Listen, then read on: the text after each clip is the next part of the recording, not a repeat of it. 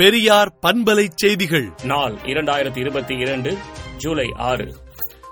சென்னையில் ஒரு சில பகுதிகளில் இடி மின்னலுடன் கூடிய மிதமான முதல் கனமழை வரை பெய்யக்கூடும் என்று வானிலை ஆய்வு மையம் தெரிவித்திருந்தது. இந்நிலையில் சென்னை மற்றும் புறநகர் பகுதிகளில் கனமழை பெய்து வருகிறது. ஒரு சில இடங்களில் விட்டுவிட்டு பெய்து வருகிறது. சென்னையில் நடைபெற்று வரும் மழைநீர் வடிகால் பணிகளை முதலமைச்சர் மு க ஸ்டாலின் நேரில் பார்வையிட்டு ஆய்வு செய்தார்.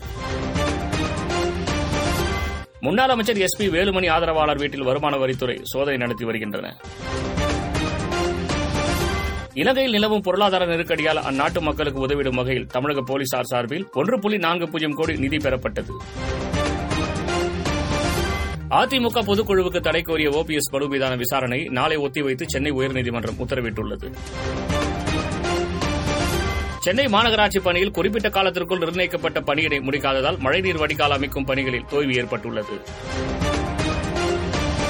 தொடர் மழை எதிரொலியாக முல்லை பெரியார் அணைக்கு நீர்வரத்து அதிகரித்துள்ளது.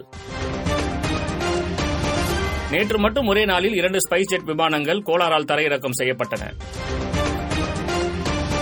ஜூலை பதினோராம் தேதி அதிமுக பொதுக்குழு கூட்டம் நடத்த எவ்வித தடையும் இல்லை என உச்சநீதிமன்றம் தெரிவித்துள்ளது. அமெரிக்கர்களின் தரவுகளை டிக்டாக் நிறுவனம் வெளியிடுகிறது என்ற குற்றச்சாட்டுக்கு டிக்டாக் மறுப்பு தெரிவித்துள்ளது.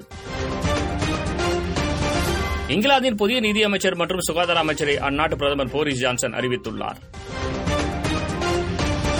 ஏமன் நாட்டின் ராணுவ தளத்தில் உள்ள ஆயுத சேமிப்பு கிடங்கில் ஏற்பட்ட பயங்கர வெடி விபத்தில் ஆறு பேர் உயிரிழந்தனர். உலக அதிசயங்களில் ஒன்றான பிரான்ஸ் நாட்டின் பாரிஸ் நகரில் உள்ள ஈஃபல் கோபுரம் துருப்பிடித்த நிலையில் உள்ளதாக பிரெஞ்சு பத்திரிகை தெரிவித்துள்ளது.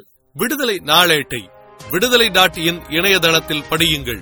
பெரியார் பண்பலை செய்திகளை நாள்தோறும் உங்கள் செல்பேசியிலேயே கேட்பதற்கு எட்டு ஒன்று இரண்டு நான்கு ஒன்று ஐந்து இரண்டு இரண்டு இரண்டு இரண்டு என்ற எண்ணுக்கு பெரியார் எஃப் நியூஸ் என்று வாட்ஸ்அப் மூலம் செய்தி அனுப்புங்கள்.